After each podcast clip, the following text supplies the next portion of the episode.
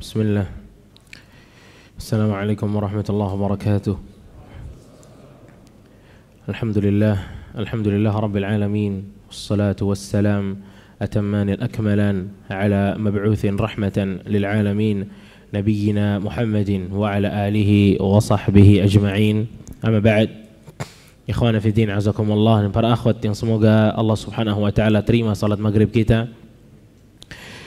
Uh, insyaallah pada kesempatan kali ini kita akan membahas yakni seperti lanjutan dari pembahasan kita yang pernah kita bahas di sini ya.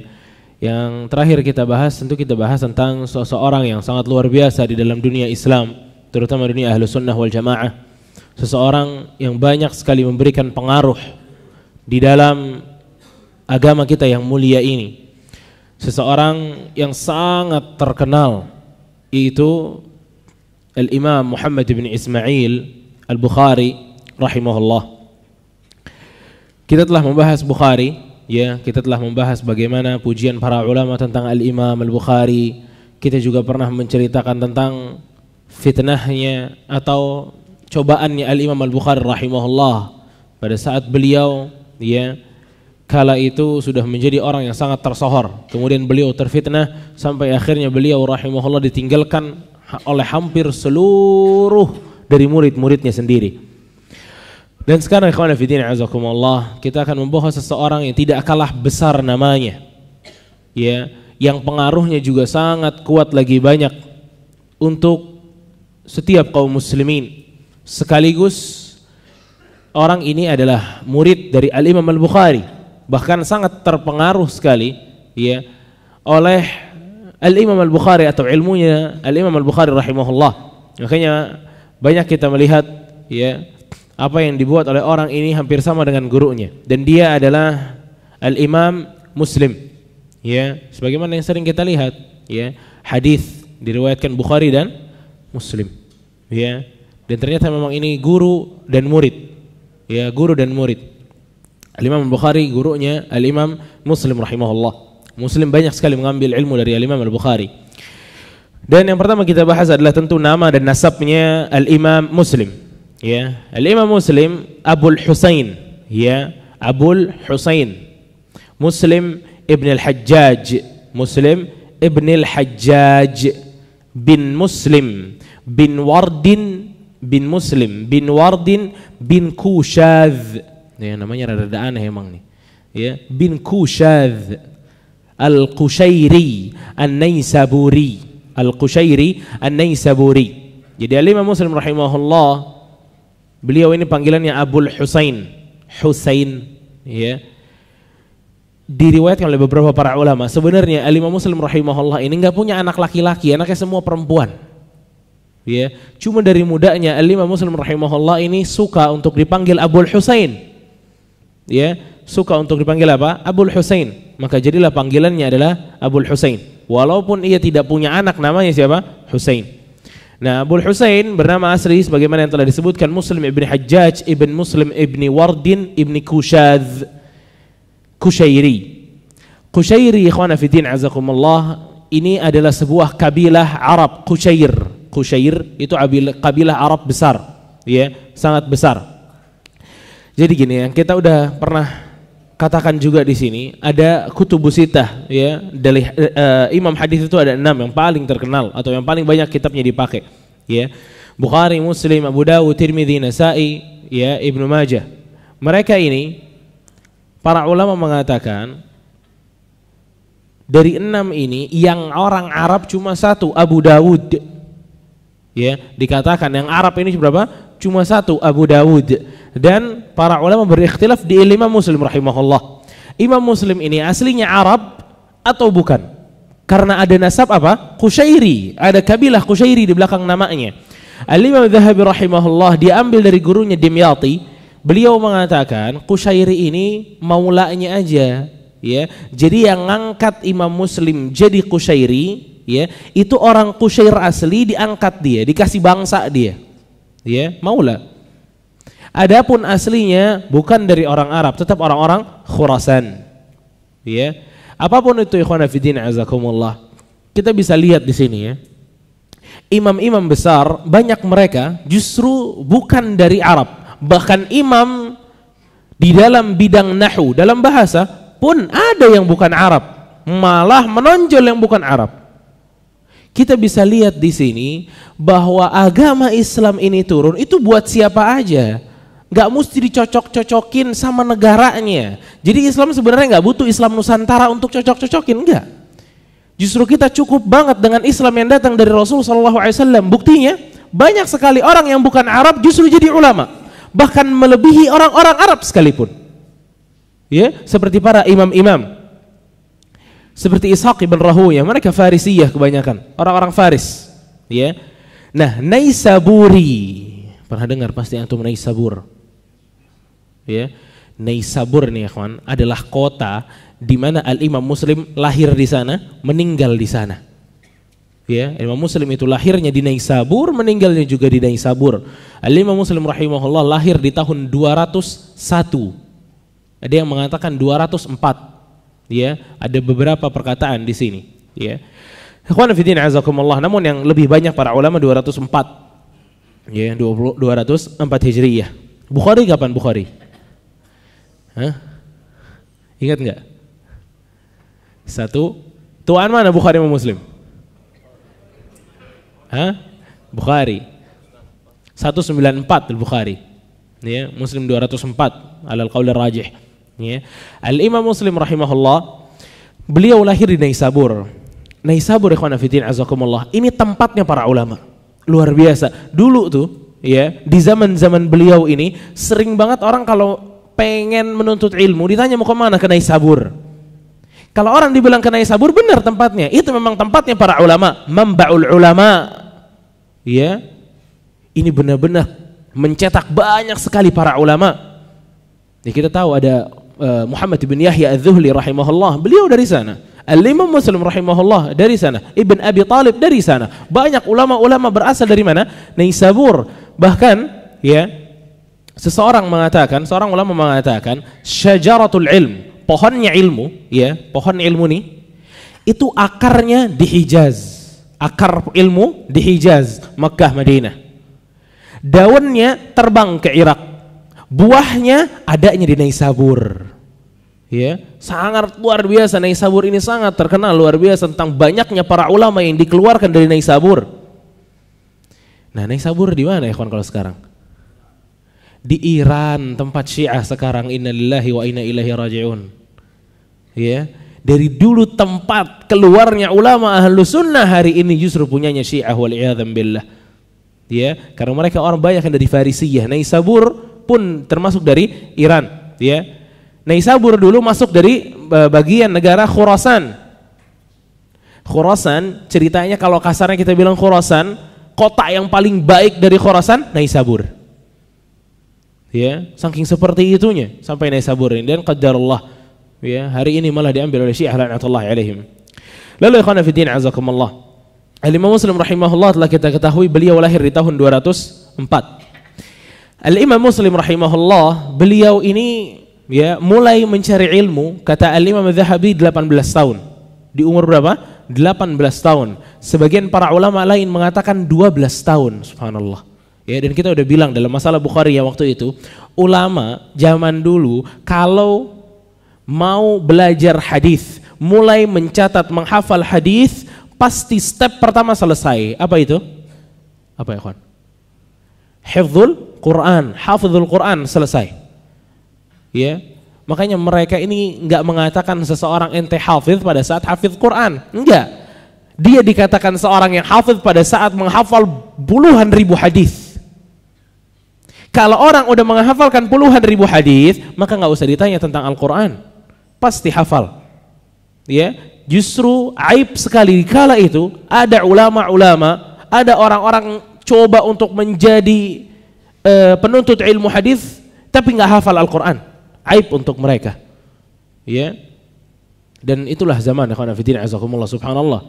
Sekarang orang cuma hafal 15 juz aja dibilang hafiz. Ya. Dulu mesti full hafal 30 enggak dibilang hafiz. Ya, justru aib yang tidak hafal 30 juz. Ikhwan fillah azakumullah, bayangin. Al-Imam Muslim di 12 tahun dari umurnya beliau mulai menuntut ilmu hadis. Azim. 12. Kelas berapa kalau di sini? SD kelas 6. Kelas 6. Subhanallah. Kelas 6 ya. Beliau belajar di Naisabur. Bertahun-tahun di Naisabur beliau pergi ke haji. Jadi belajar sama ulama Makkah, ulama Madinah. Lalu beliau pergi ke Syam. Lalu beliau pergi ke Basrah. Lalu beliau pergi ke Mesir sampai akhirnya beliau balik lagi ke Naisabur. Subhanallahil azim. Lihat ikhwan. Di umur 12 tahun sampai 18 tahun beliau sibuk untuk mencari ilmu.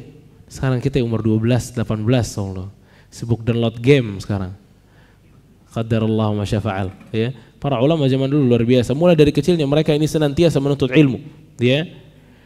Salah satu sebabnya fillah azakumullah. Tadi siapa namanya alim muslim? Bin siapa dia?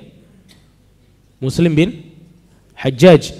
Hajjaj ini ikhwan, ini orangnya sangat bertakwa kepada Allah. Ini seorang orang tua yang saleh luar biasa. Ya, salah satunya juga penuntut ilmu hadis ayahnya Imam Muslim rahimahullah ini. Makanya keluarlah anak seperti Imam Muslim rahimahullah kata para ulama. Karena pengaruh ayahnya yang saleh. Wa kana abuhuma salihah sebagaimana di surat Al-Kahfi bahwa ayah yang saleh itu berpengaruh sedikit atau banyak untuk seorang anak. Al-Imam Malik rahimahullah beliau mengatakan karena salaf dulu nih salaf ya orang tua kita semua itu selalu mengajarkan kami anak-anak untuk cinta kepada Abu Bakar dan Umar layaknya mengajarkan kepada kami satu surat di dalam Al-Quran bayangin ngajarin anaknya cinta sama Abu Bakar dan Umar kayak ngajarin surat dalam Al-Quran kita ngajarin anak-anak nggak mungkin sekali baca kemudian ditinggal la abadan kita pasti berkali-kali dibacain lagi suratnya, dibacain lagi suratnya. Begitulah mereka para salaf zaman dahulu ngajarin anak-anak mereka cinta kepada Abu Bakar dan Umar dan itu merupakan salah satu akidah Ahlussunnah wal Jamaah. Jadilah anak-anak mereka seperti Al-Imam Malik, Al-Imam Syafi'i, Al-Imam Ahmad rahimahullah, Sufyan Tsauri, Al-Imam Bukhari, Al-Imam Muslim rahimahumullah jami'an. Ya. Jadi ini sebuah pelajaran yang luar biasa untuk kita ikhwan fillah azakumullah. Kok bisa sih Ya, Al Imam Muslim 12 tahun udah nyari hadis, bapaknya saleh. Ya, bapaknya luar biasa. Ini yang mesti kita kejar juga ya khotafidin azakumullah untuk setiap orang tua. Jadilah orang tua yang saleh agar bisa mendapatkan anak yang saleh. Sa'id bin Musayyib rahimahullah, beliau sampai mengatakan kepada anaknya, "La azidanna min salati li ajlik." Wahai anakku, aku akan tambah rakaat salatku. Salat sunnahku akan kutambah kata Sa'id. Agar apa? untuk dirimu. Aku akan doa kepada Allah untuk dirimu. Tuh, bermanfaat kalau bapaknya saleh, anaknya bisa saleh. Ya, luar biasa. Al Imam atau Syekh Mukbil rahimahullah. Pernah dengar kan tuh Syekh Mukbil? Meninggalnya baru tahun, tahun 99 atau 2000-an. Ya, beliau rahimahullah orang yang sangat saleh luar biasa. Mempunyai anak perempuan. Tapi anak perempuannya ini banyak karyanya di dalam Islam, subhanallah. Salah satunya apa? Bapaknya soleh, bapaknya alim luar biasa.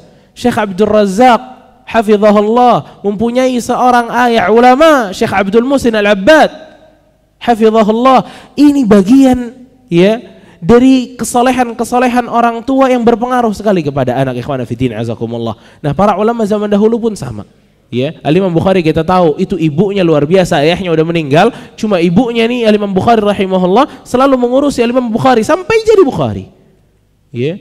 Jadi kalau kita lihat fillah azakumullah, sebagian besar dari adanya ulama-ulama yang sangat luar biasa, salah satu sebabnya orang tuanya pada soleh. Orang tuanya pada bagus agamanya, mendukung anaknya dalam menuntut ilmu. Fillah azakumullah.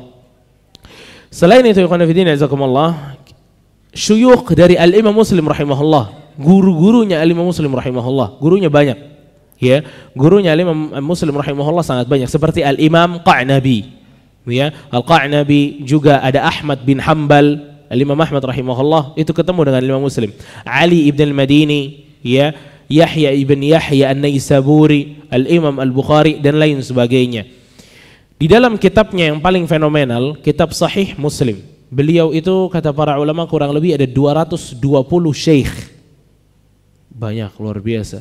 220 syekh, gurunya ada 220. Ya. Dengan 220 ya, tidak ada satupun kata alim muslim saya mengambil dari ahlul bid'ah. Ini lagi pelajaran besar buat kita.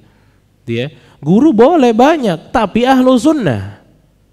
Ya, bukan mentang-mentang gurunya banyak semuanya dicomot. Yang ahlu sunnah dicomot, yang ahlul bid'ah juga dicomot. Lah, bukan begitu caranya a'immah dalam belajar. Para a'immah rahimahullah, Imam Bukhari berapa banyak? Ribuan masyayikh dia punya. Imam Muslim rahimahullah banyak. Ya, semuanya kata Imam Muslim saya nggak pernah mengambil dari para ahlul bid'ah. Khawanafiddin azakumullah. Kalau ada gurunya berarti kita juga mesti membahas tentang murid-murid Al-Imam Al-Bukhari rahimahullah. Al-Imam Muslim rahimahullah. Muridnya juga tidak kalah banyaknya. Ya, mungkin yang paling terkenal dan mungkin kita tahu Al-Imam Tirmidzi. Ya, Al-Imam Tirmidzi murid dari Bukhari, murid juga dari Al-Imam Muslim rahimahullah. Ya, murid dari Bukhari dan muridnya Al-Imam Muslim rahimahumullahu jami'an. Itu salah satu dari uh, murid-murid dari Al-Imam Muslim. Lalu ikhwan fillah azakumullah, agar kita lebih mengenal Al-Imam Muslim rahimahullah, kita juga perlu mengenal karya-karya dari Al-Imam Muslim. Ya, karya-karya Al-Imam Muslim rahimahullah yang biasa dipakai oleh setiap kaum muslimin. Apa ikhwan?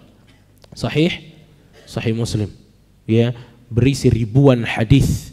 Al-Imam Muslim mengatakan, ya, kata Al-Imam Muslim rahimahullah, kalau saja ya, ada penuntut ilmu hadis. Seumur hidupnya mencatat hadis. Seumur hidupnya 60 tahun hidupnya dia mencatat seluruh hadis yang dia dengar, maka dasar dari apa yang dia catat itu ada di dalam sahih Muslim. Luar biasa. Karena saya kata lima Muslim rahimahullah ada di riwayat mengatakan saya mengumpulkan sahih Muslim ini dari lebih 30 ribu hadis yang saya dengar di riwayat lain lebih dari 12 ribu hadis yang saya dengar dan seterusnya intinya alimah Muslim rahimahullah ini mendengar banyak hadis lalu ia masukkan ke dalam kitab sahihnya.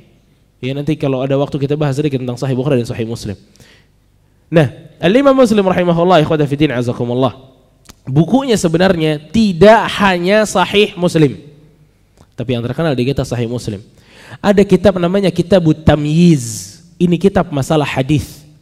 Ya, siapa saja yang menggeluti bidang hadis maka nggak mungkin dia nggak perlu sama bukunya Al-Imam Muslim, mustahil kitab tamyiz, kitab wihdan, ya, kitab muttafaq muftarik, kitab al-afrad dan lain sebagainya. Banyak sekali kitab yang telah disusun oleh al-Imam Muslim rahimahullah. Ya. Mungkin lebih dari 15 kitab yang ada, ya, yang hilang lebih banyak lagi. Yang hilang itu lebih banyak dan para ulama biasa seperti itu khonafidin azakumullah. Karena ini kitab berabad-abad yang lalu bisa terbakar, bisa termakan rayap. Antum tahu Ali Ibn Madini rahimahullah, seorang ulama besar, mencatat hadis keliling dunia. Temannya Ali Imam Ahmad rahimahullah, Ali Ibn Madini, orang satu-satunya yang Bukhari ini minder kalau lihat dia. Bayangin. Bukhari aja minder kalau lihat Ali bin Madini. Tapi apakah sekarang kita mendengar adanya musnad Ali bin Madini? Enggak. Kenapa? Qaddarullah bukunya dimakan rayap. Subhanallah ya. Jadi ini sering para ulama seperti ini ada yang bukunya terbakar, ya, tenggelam bukunya. Ini banyak. Padahal para ulama ini Baqi bin Makhlad rahimahullah seorang yang sangat luar biasa. Sampai diceritakan Baqi kalau ke mana-mana bawa kitabnya sampai begini kan saking banyaknya kitabnya ya. Cuma terbakar kitabnya. Subhanallah ya. Dan ini banyak sekali. Nah lima muslim rahimahullah yang bisa dikumpulkan sampai hari ini masih belasan kitab ya. Tapi faedahnya luar biasa. Dan yang mesti kita tahu karena azakumullah, ini ulama, ya, mereka nulis kitab, nulis kitab beratus-ratus jilid. Ya, ada kitab paling besar kata para ulama Kitabul Funun. Anda lupa siapa yang uh, tulis Kitabul Funun. Itu dikatakan lebih dari 400 jilid. Subhanallah. 400 jilid. Bacanya gimana ya, kawan? Hah? Kita masih dalam koridor baca, ya, belum nulis. Ini Al-Imam Muslim rahimahullah, beliau punya kitab namanya Kitabul Wihdan. Antum tahu Kitabul Wihdan kitab apa? Kitabul Wihdan adalah kitab yang mengumpulkan nama-nama periwayat hadis yang cuma satu namanya. Jadi kalian ini tidak akan menemukan nama lain dengan nama yang ini kecuali satu orang saja. Dari semua kitab hadis cuma satu orang nih. Pada saat kita misalkan namanya adalah Syubrumah, Syubrumah, ya. Kata Alimah Muslim rahimahullah, udah Syubrumah cuma satu. Ini orang-orang yang kayak gini dikumpulin nama Imam Muslim rahimahullah dalam satu dalam satu kitab. Bayangin rajinnya itu orang. Ya. Ada kitab yang dibuat oleh Imam Muslim rahimahullah tamyiz bisa dibedain, ya. Misal namanya Yunus Yunus ya, Yunus. Ada lagi Bunus. Bedanya cuma di mana? Kalau tulisan bedanya di mana? Titik dua sama titik satu. Ntar dikumpulin sama alimah muslim ya takut ada kesalahan-kesalahan penulisan dikumpulin sama Imam Muslim. Kalau Yunus pasti meriwayatkannya dari fulan, dari fulan, dari fulan, dari fulan. Kalau meriwayatkannya dari fulan, dari fulan, dari fulan itu bunis. Lihat. Lihat penjagaan a'immah, para imam luar biasa rahimahumullahu jami'an. Dan kita ini tinggal baca. Ya, cuma memang luar biasa tingkat keinginan kita membaca ini jauh khotafidin azakumullah. Padahal setiap para ulama. Kalau antum membaca sirahnya para ulama, pasti pasti kita akan mendapatkan para ulama mempunyai satu sifat yang semuanya sama mempunyai sifat ini, gila baca. Gila baca semuanya. Bayangkan Syekhul Islam Ibn Taimiyah rahimahullah, beliau ini terserang penyakit ya di kepalanya. Pusing dan lain sebagainya. Dokter datang.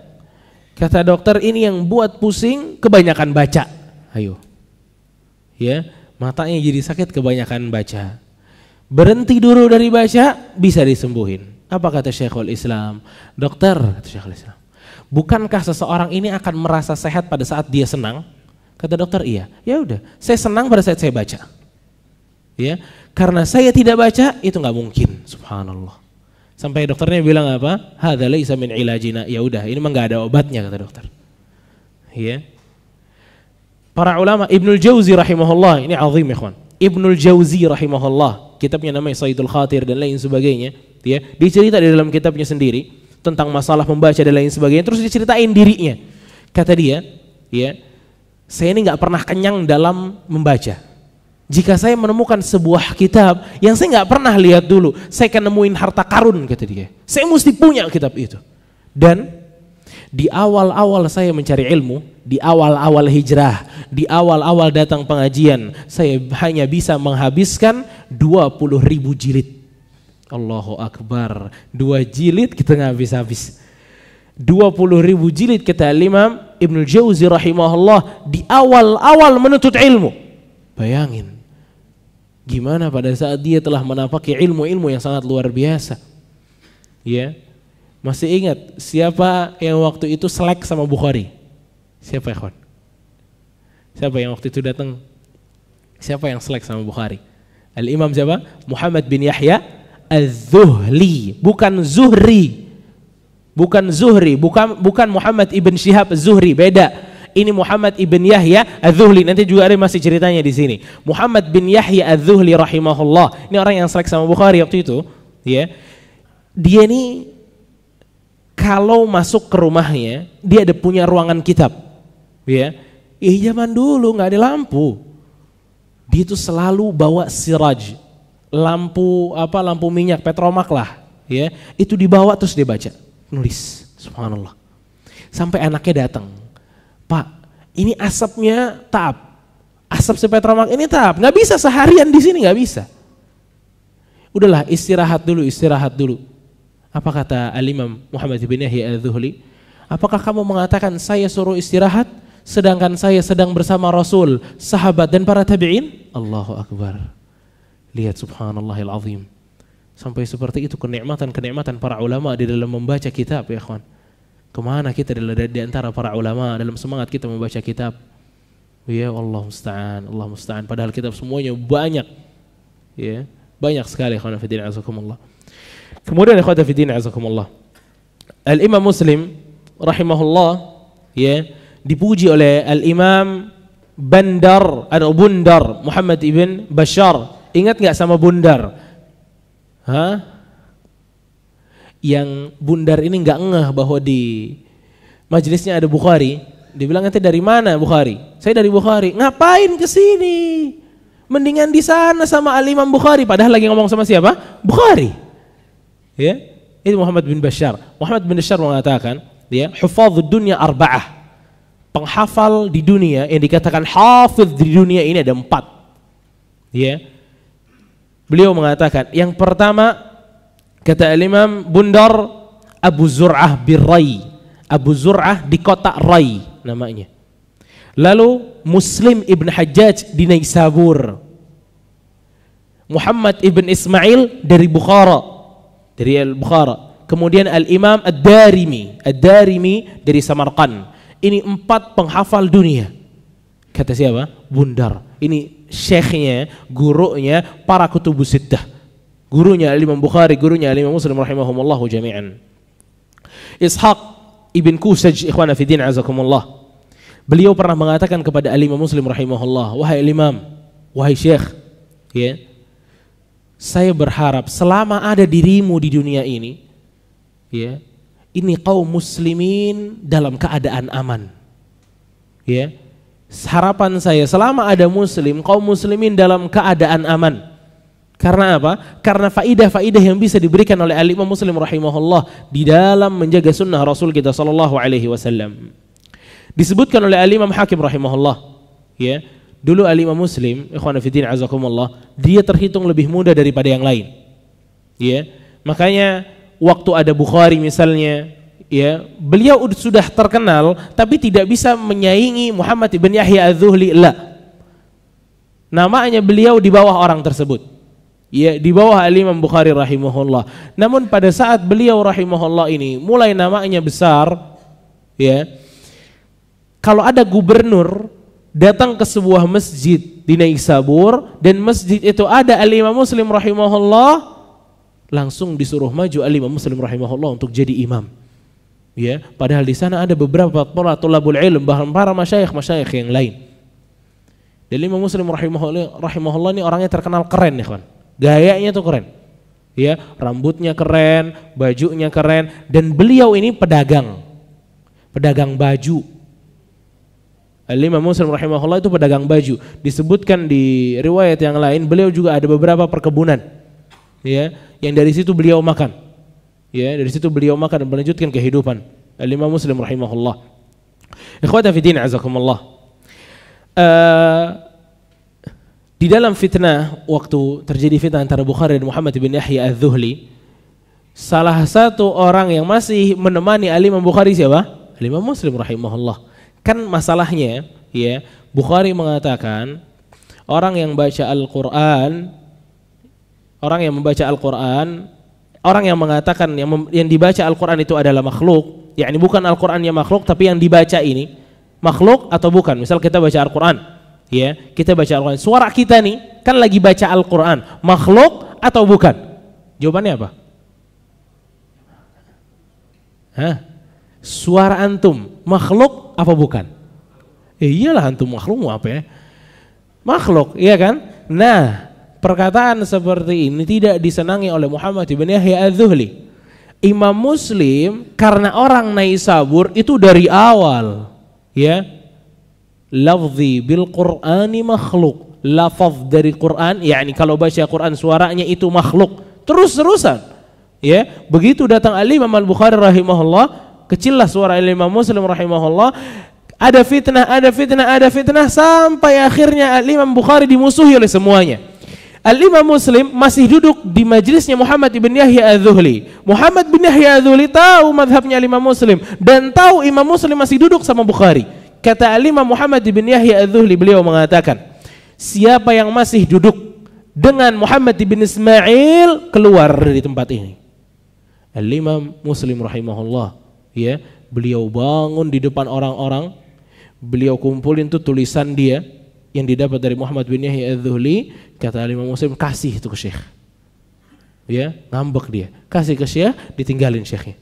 Ya, makanya Al-Imam Muslim rahimahullah beliau tidak meriwayatkan hadis dari Muhammad bin Yahya Az-Zuhli dalam kitab sahihnya, tapi diriwayatkan dari kitab-kitab yang yang lain. Nah, kemudian kata fidin azakumullah. Al-Imam Muslim rahimahullah itu sangat terpengaruh sekali dengan Al-Imam Bukhari rahimahullah sampai Al-Imam Daruqutni beliau mengatakan, "Laula al-Bukhari ma raha Muslim wala ja." Kalau bukan Bukhari, kalau bukan karena Bukhari, Muslim ini nggak bakal datang dan nggak bakal bisa kayak begini.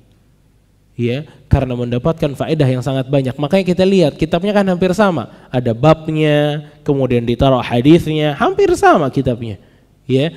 Dan Al-Imam Muslim rahimahullah ikhwata din azakumullah. Beliau wafat di tahun 261. Ya, beliau wafat di tahun 261. Bukhari kapan? Hah? 200-an juga pasti kan? Kapan Bukhari? Duluan mana meninggal? Bukhari apa Muslim? Hah? Dalilnya apa ente? Duluan Bukhari. Bukhari kapan? 256. Ya, Bukhari 256 dan Muslim 261. Menarik kisah dari wafatnya Al-Imam Muslim rahimahullah. Al-Imam Muslim ini sering bikin kajian khusus tanya jawab. Ya, jadi muridnya dikumpulin yang mau nanya-nanya, yang mau nyetor hafalan setor hafalan. Sampai di hari di mana muridnya nanya tentang sebuah hadis yang Imam Muslim nggak tahu, ikhwan. Nggak tahu Imam Muslim hadis ini. Dia bilang ini hadis anak kau nggak tahu ya. Sampai akhirnya Imam Muslim putuskan majelis tersebut dia balik ke rumahnya. Kata Imam Muslim, la yadkhulanna ahadukum. Nggak ada yang boleh masuk, nggak ada yang boleh ketok pintu. Awas, saya mau cari hadis ini. Masuklah Imam Muslim rahimahullah. Nggak lama dia masuk, murid-murid ini dapat kalau kata kita sekardus korma. Ya. Akhirnya kata murid-muridnya, "Qaddamuh, kasih kasih kasih guru kita aja. Biar dia mau belajar ini makanannya." Diketok, akhirnya dikasih. Nah, Al-Imam Muslim rahimahullah, beliau mutalaah mencari hadis ini terus terus terus sampai kormanya habis. Luar biasa. Dan korma ini nggak tahu berapa kilo ya, kon. Iya, sampai saking beliau ini nggak berasa, jadi sambil ngemil. Sampai akhirnya beliau dapatkan hadis tersebut dan beliau wafat di waktu itu juga, subhanallah. Enak wafatnya lagi cari hadis ya, kawan. Luar biasa. Ya, mungkin ini diabetes kali ya. Banyak banget kormanya ya. Dan para ulama sampai menyebutkan seperti itu wasukar dur ya karena gula ini membahayakan kalau sampai sebanyak itu. Ya dan lima muslim rahimahullah itu dikatakan banyak sekali memakan korma waktu itu gara-gara mencari sebuah hadis dan mati karena sebab tersebut. Ya. Dan inilah lima muslim rahimahullah kata fidin azakumullah yang biasa kita dengar hadisnya. Nah tentang akidah dari al-imam muslim rahimahullah Akidah Al-Imam Muslim rahimahullah sama dengan akidah para ahlul hadis, para ulama salaf. Beliau merupakan salah seorang dari ahlu sunnah wal jamaah. Di dalam kitabnya Sahih Muslim. Kita kita tahu ya, kita lagi membicarakan tentang yang enam saja nggak ke mana-mana. Yang enam ini khawatafidin azakumullah, tidaklah ada dari mereka yang membuat muqaddimah atau pendahuluan dalam kitab mereka kecuali Muslim. Kecuali siapa? Muslim. Karena Muslim ini memang membuat kitab tersebut bukan hanya jadi catatannya, ya, tapi memang untuk diperlihatkan yang lain, untuk menjawab beberapa pertanyaan-pertanyaan para ikhwan waktu itu.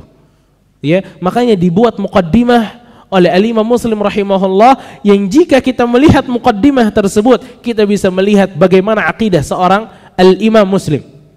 Ya, bahkan mukaddimah ini ikhwan azakumullah, ya perlu dibahas satu majelis bahkan nggak tahu berapa kali majelis hanya untuk mukaddimah muslim. Karena mukaddimahnya luar biasa. Sampai Ustadz kita Ustadz Abdul Hakim beliau mengatakan ya ini kalau orang ada yang mau debat-debat sama para ahli bid'ah baca dulu mukaddimah muslim. Ya baca mukaddimah muslim memang luar biasa.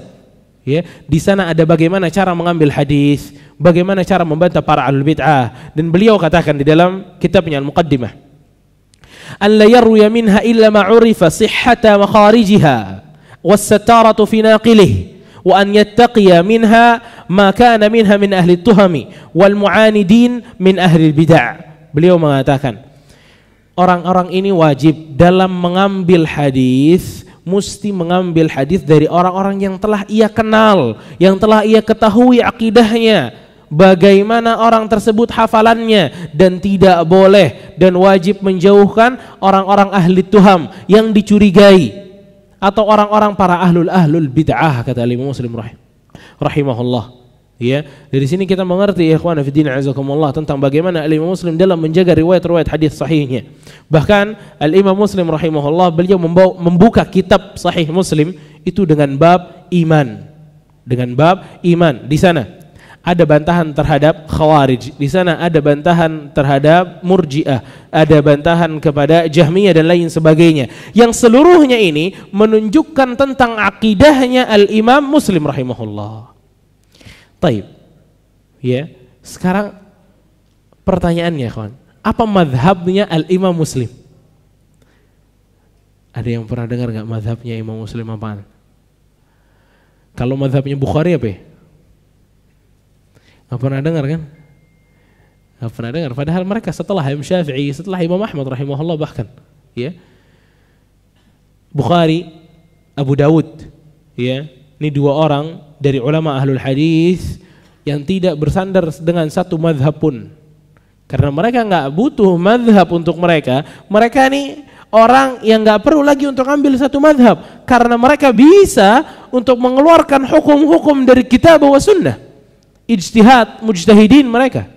Orang yang mujtahidin yang nggak nyender dengan satu madhab. Ya, hatta al-imam muslim rahimahullah. Imam Muslim walaupun dalam masalah berijtihad beliau tidak sampai ke derajat Bukhari atau Abu Dawud kata Syekhul Islam Ibnu Taimiyah. Namun beliau ini sebagaimana ahlul hadis madhabnya madhab ahlul hadis. Kebanyakan dari para ulama mereka mengatakan Muslim ini sangat banyak terpengaruh dengan fikihnya Syafi'i Muslim banyak terpengaruh dengan fikihnya Al-Imam Asy-Syafi'i rahimahullah Ya, sebagian para ulama mengatakan la Hanabilah, enggak. Hanabilah, ya. Dan sebagian para ulama yang lain mengatakan dia tidak ke kanan ataupun tidak ke kiri, yakni tidak memilih madhab apa pun. Dia berjalan sesuai dengan ijtihad-ijtihadnya al-Imam Muslim rahimahullah. Dan ini banyak ya kata fidin azakumullah. Ya, makanya kita nggak pernah dengar ya Bukhari ini madhabnya Syafi'i atau Hambali atau yang lain. Ya, karena mereka ini ahlul ijtihad mereka ini sebenarnya punya madhab sendiri-sendiri. Bukhari ada madhabnya, ya madhab Bukhari. Namun muridnya tidak seperti murid-muridnya Syafi'i, tidak seperti murid-muridnya Ahmad bin Hambal, Abu Hanifah atau Malik yang melestarikan pemikiran-pemikiran gurunya dalam masalah pengambilan hukum di dalam bidang fikih. Ya. Nah, ikhwata fi din azakumullah. Kita masuk sedikit tentang bagian Sahih Bukhari dan Sahih Muslim. Udah pegang belum Sahih Bukhari sudah Muslim? Udah pernah pegang belum? Kitab Sahih Bukhari, Sahih Muslim. Aduh. Ya, Ibnul Jauzi berapa tadi? 20 ribu jilid. Sahih Bukhari nggak? Pegang enggak? Hah? Ngeliat di WhatsApp aja Bukhari. Ya. Di web-web Muslim, Bukhari, Abu Daud. Nggak pernah lihat tuh kitab. Ya. WhatsApp dibaca kuliah. Grup dibaca setiap hari ya berita-berita apalagi berita sekarang pemerintahan dibaca tiap hari ya berita bola tiap hari politik tiap hari Bukhari Muslim nggak pernah dipegang itu kalam Nabi kita sallallahu alaihi wasallam les kita lebih sibuk dengan perkataan manusia dibanding perkataan Rasul SAW kenapa kita jauh banget dengan hadis Rasul SAW kita nggak pernah membuka kitab yang isinya perkataan Nabi kita Muhammad sallallahu alaihi wasallam Allah haya malu kita. Ya, kita ngomong ke sana kemari, ke sana kemari. Hadis Rasul, kitab yang isinya perkataan Nabi. Gak kita baca, subhanallahil azim. Ya, Bukhari dan Muslim akan nafidin azakumullah. Mana yang lebih tinggi kitabnya? Kitab Sahih Bukhari atau Sahih Muslim? Sahih Bukhari yang paling tinggi dibandingkan Sahih Muslim. Lesh, kenapa? Para ulama, ya. Jadi ada sebenarnya ada ada beberapa ulama yang mereka mengatakan seperti Ibnu Mandah, beliau mengatakan ma afdalu min adimis min tahta adimis sama. Beliau mengatakan enggak ada kitab yang lebih baik di kolong langit ini dari kitab Sahih Muslim. Adapun para ulama mayoritas bahkan hampir seluruhnya mengatakan apa? Bukhari lebih baik. Ya. Kenapa Al-Imam Bukhari atau Sahih Bukhari lebih baik daripada Sahih Muslim? Perlu difahami ikhwan fillah azakumullah. Keduanya kitab Bukhari, Sahih Sahih Bukhari dan Sahih Muslim, dua-duanya adalah dua kitab yang ijma' para ulama tentang kesahihan dua kitab tersebut. Ya. Nah, perbedaannya ikhwan fillah azakumullah, adalah tentang beberapa syarat-syarat yang dimasukkan oleh Al-Bukhari dan syarat-syarat yang dimasukkan oleh Al-Imam Muslim rahimahullah. Tapi Allah udah adzan. Ya, insya Allah kalau kita ada kesempatan lagi, kita masuk sedikit tentang kitab Sahih Bukhari dan Sahih Muslim. Insya Allah kita lanjutin kepada Al Imam Abu Dawud rahimahullah. Nah, nah, azakumullah. Uh, ada beberapa faedah lagi, tapi kita tinggalkan untuk masalah syarat-syarat dari Imam Bukhari dan Imam Muslim. Uh, ada sebuah perkataan atau sebuah faedah yang disebutkan oleh para ulama rahimahumullah tentang masalah Bukhari dan Muslim. Walaupun Muslim adalah murid dari Al-Imam Bukhari, tapi Al-Imam Muslim tidak pernah meriwayatkan dari Al-Imam Al-Bukhari. Ya.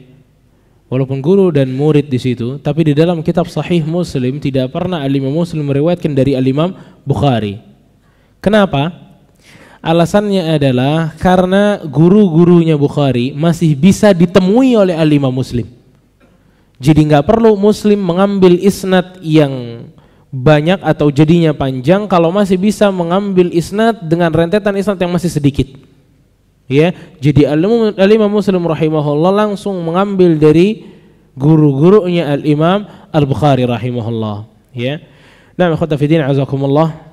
Mungkin ini saja yang bisa saya sampaikan pada kesempatan kali ini dan jangan lupa mulai kita baca kitab Sahih Bukhari, kitab Sahih Muslim, ya. Para ulama membaca kitab Sahih Muslim ada yang 60 kali, ada yang 20 kali, ada yang 30 kali, ada yang membahas para ulama di Madinah di lain sebagainya itu bertahun-tahun berkali-kali. Ya, oleh karena itu mesti diberikan perhatian dalam kitab-kitab masalah-masalah seperti ini. Khana fillah azakumullah. Mungkin ini saja, kurang lebihnya saya mohon maaf. Subhanakallahumma wa bihamdika asyhadu an la ilaha illa anta astaghfiruka wa atubu ilaik. Wassalamualaikum warahmatullahi wabarakatuh.